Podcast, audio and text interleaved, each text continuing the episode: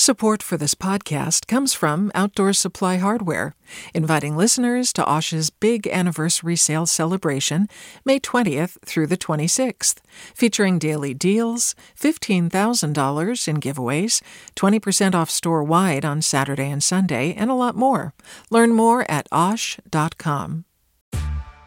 Hey there, this is Brittany Luce from NPR's It's Been a Minute. KQED's podcasts like The Bay, Bay Curious, Mindshift, Right Nowish, and more all tell the stories of the Bay and beyond with reliable, human centered journalism. They aim to inspire, make you think, entertain, and expand your understanding of the place you call home. Here's how you can support podcasting at KQED. Showing your support is easy, and you can join Brittany in supporting KQED Podcast too at donate.kqed.org slash podcast. That's donate.kqed.org slash podcast. From KQED. This is the California Report. Good morning. I'm Lily Jamali. The state has reached a significant milestone in the push to vaccinate Californians against COVID 19. More than half of adults statewide have received at least one dose of the vaccine, and nearly a third are fully vaccinated.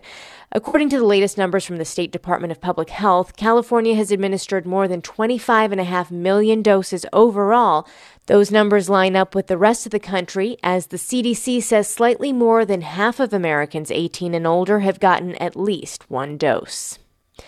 Latino immigrants have been especially hard hit by the coronavirus pandemic.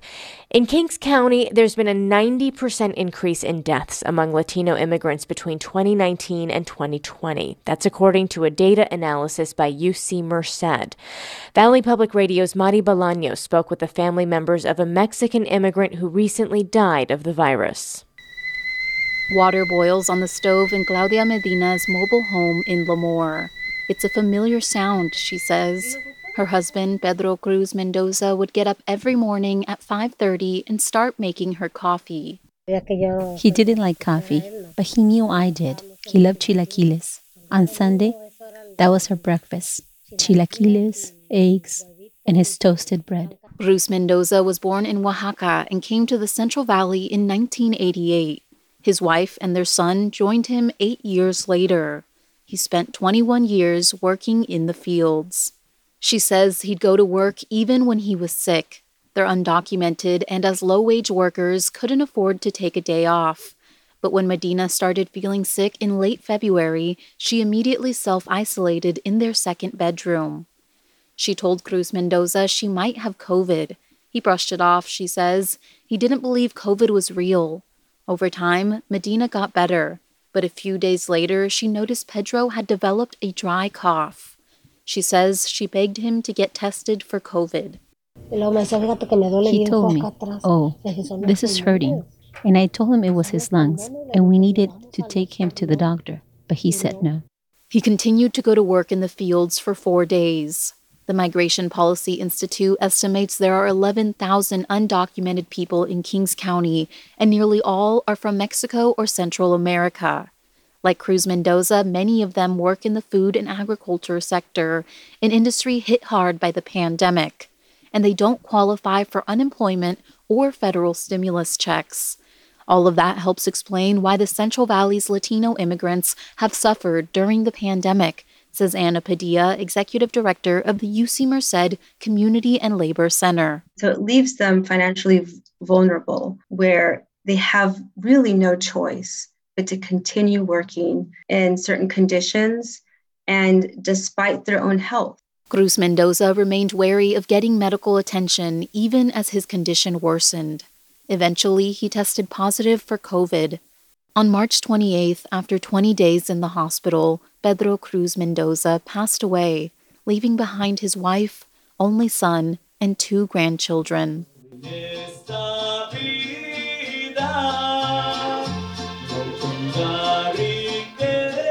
On April 9th, family and friends met at the Phipsdale Funeral Chapel in Lemoore to say their goodbyes to Cruz Mendoza. Due to COVID restrictions, only 25 people were allowed in at a time. Groups of people gathered outside the chapel, waiting for their turn. Inside, a local musician sang of love and departure. Cruz Mendoza lay in his casket wearing his Cruz Azul soccer jersey and his favorite beanie. I said I'm going to dress him the way he dressed here. Cruz Mendoza's family had no money for the burial. Despite working in the valley's fields for two decades, he had only earned enough to put food on the table and pay his bills. But his daughter in law started a GoFundMe account. His son put on a car wash, and a friend loaned the family $5,000. Altogether, they came up with the $14,000 they needed to pay for his funeral expenses. A lot of people loved him. A lot of people. When this happened, they'd come and say, Tell me this isn't true. And how I wish I could tell them it wasn't. Medina says many people in the Latino undocumented community don't take this virus seriously until it hits them personally. Their son Juan admits before the death of his father, he was one of those people. I would wear my mask and put hand sanitizer, but still, I would say it's a mental thing. But no, now that I've seen that, once you live it yourself, it does exist and it is real. Now, Medina and her son say they're figuring out how to live life without Pedro Cruz Mendoza. And Medina says she'll have to figure out a way to pay for his medical bills when they arrive. For the California Report, I'm Madi Bolaños. A CDC advisory panel is expected to meet this week and will likely decide whether to resume administering the Johnson & Johnson COVID-19 vaccine. This comes after federal health officials paused the use of the J&J vaccine last week to investigate if it was connected to serious blood clots in 6 women who had recently been vaccinated. That news sparked what many experts called a perfect storm for misinformation at a time when millions of Americans are already skeptical about the vaccine vaccination process. The California Report's Keith Mizuguchi spoke with CUNY School of Public Health lecturer Scott Ratzan about some practices when it comes to educating the general public about vaccines, particularly during a pandemic. Vaccine literacy is something that we've actually developed, uh, actually initially at Harvard in the um, Harvard Business Review in 2011. And since that time, it's evolved into a whole new area particularly as vaccines have become so fundamental as a foundational element to address COVID. And vaccine literacy also deals with the skills and abilities of people, but also the need to align with the content and the processes that we have in our complex health systems so that people can understand what vaccines do, know why and when they should choose vaccines, and thirdly, why vaccines are fundamental both at the policy level, whether it's school based, public policy or even you know global policy of of how we're able to live in this world when we have viruses and new pathogens that threaten our future. With all the disinformation that's been circulated throughout the pandemic about both the vaccine and the virus itself, is there a way to help people wade through all of this we would hope that there would be an easy way to wade through the mis and disinformation or fake news that's been out there. And unfortunately, this is not a new phenomenon. The uh, people that have been challenging vaccinations have been around for centuries, but they've been given new oxygen with the social media activities, as well as the challenge that came in through medical science of the idea that, that vaccines could be tied to autism. So this oxygen, while it has been shall we say, quelled by science, nonetheless lives in the minds of conspiracy folks and others who want to challenge current science in the vernacular. There are a lot of people across the country who are anti vaxxers. How do you go about talking to these people? People think about what it is to be against vaccines for a variety of reasons. Many of them are steeped in their mind in science, other in religious beliefs others in conspiracy theories and ideology. But overall, when you look historically, if people remember, and most of us don't remember when smallpox was a plague on the planet or um, polio, people don't remember some of the, the realities of disease that were prevented by vaccines. So we have a new awakening. And saying in that regard, we need to deal with this on multiple levels. We need to have school based programs early on that remind people the fundamentals of science and how. Uh, how disease spreads and how we, we stem disease and some simple hand washing, which doesn't exist uh, across the country or world in a similar way that we all might have been brought up, just as other hygiene and other pieces are out there. So I'm, I'm answering it in a long winded approach that this is complex. This won't go away with Smokey Bear or campaign for, you know, tobacco free kids or this is your brain on drugs.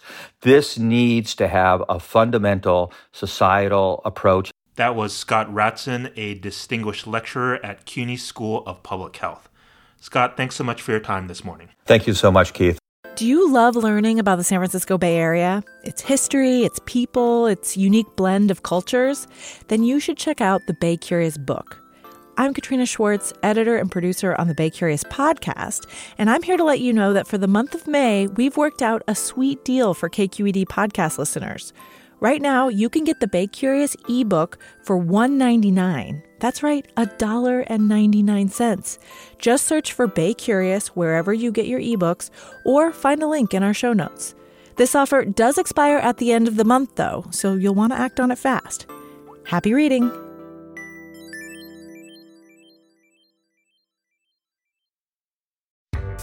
Hi there, I'm Rand Abdel Fattah from Throughline.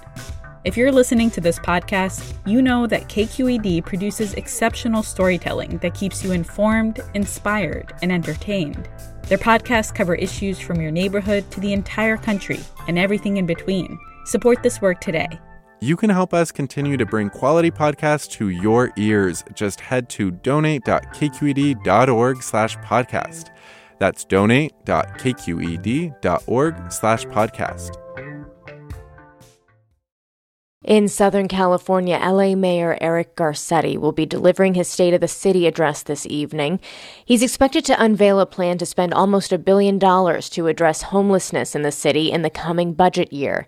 The LA Times reports the proposal would include spending up to $100 million in federal recovery funds on the issue. Part of the plan would include an expansion of Project Roomkey, which allowed the city to rent hotel rooms for homeless people during the pandemic. The mayor will officially unveil his budget plan tomorrow. LA city officials have been criticized by residents, business owners, and advocates for not doing enough to help those living on the streets. Tax day is less than a month away, and for out of work Californians who still haven't filed their returns, the process could feel extra complicated. The California Report's Mary Franklin Harvin asked a Bay Area tax expert what she's telling her unemployed clients. Amy Spivey directs UC Hastings Low Income Taxpayer Clinic. She says if you still haven't gotten around to filing, definitely get it done ASAP. With all the other stresses of the past year, Spivey's worried people might be tempted to skip out on taxes. And sometimes it's a snowball effect. They don't do one year and then it, it causes anxiety, so then they just don't do them for a couple of years. By now, the Employment Development Department should have sent you your 1099G form. That's a record of the total taxable income EDD has issued you in a calendar year. If you haven't gotten this yet, you can find it via your UI Online account on EDD's website. Since EDD has already been fleeced out of tens of billions of dollars in false claims, there's a chance you might get a form that has benefits on it that you never received. If this happens, you should report it to EDD. But if you've tried and still haven't gotten an amended 1099G, Spivey says to just go ahead and file your return but don't list any benefits you didn't actually get. If there's a mismatch between what you filed and the records the IRS has for you, the IRS will follow up. And then at that point, you could respond directly to the IRS as well.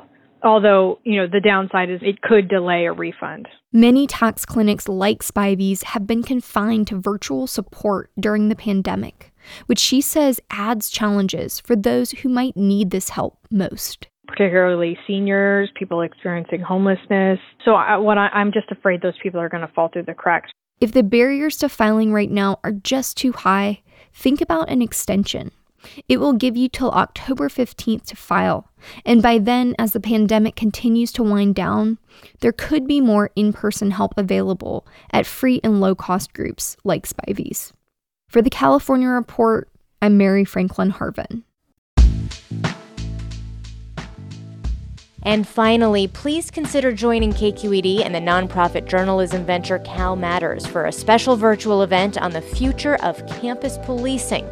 That event is happening this Wednesday at 6 p.m., and you can register to attend and share your questions at kqed.org/events. And that is the California Report for this Monday, April 19th. I'm Lily Jamali. Have a great day.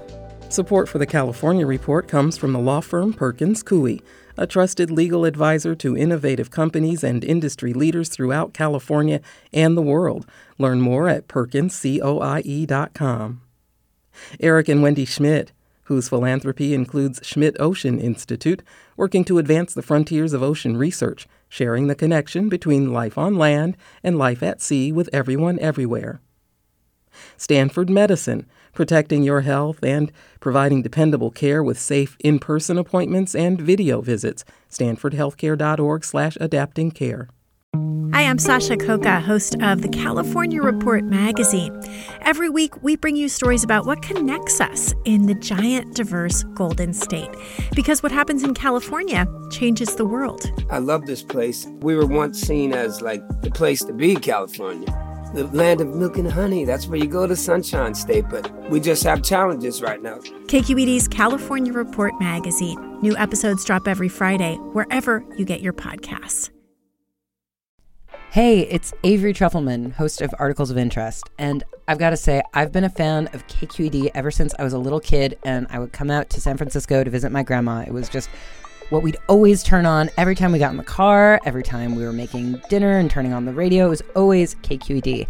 And then over the years, I've become a massive fan of KQED podcasts because this is local reporting at its best. These are answers to questions you've always wanted to know, interviews with exciting, unusual voices, necessary journalism, all told with love and care and artistry. And did you know that a majority of KQED's funding actually comes from members? It's just people like you and me supporting the programs they love while also getting access to cool events, behind the scenes footage, and so much more. If you want to sign up and be a part of this amazing community, visit donate.kqed.org slash podcasts to become a member today. That's podcasts with an S. Thank you for listening and thank you for your support.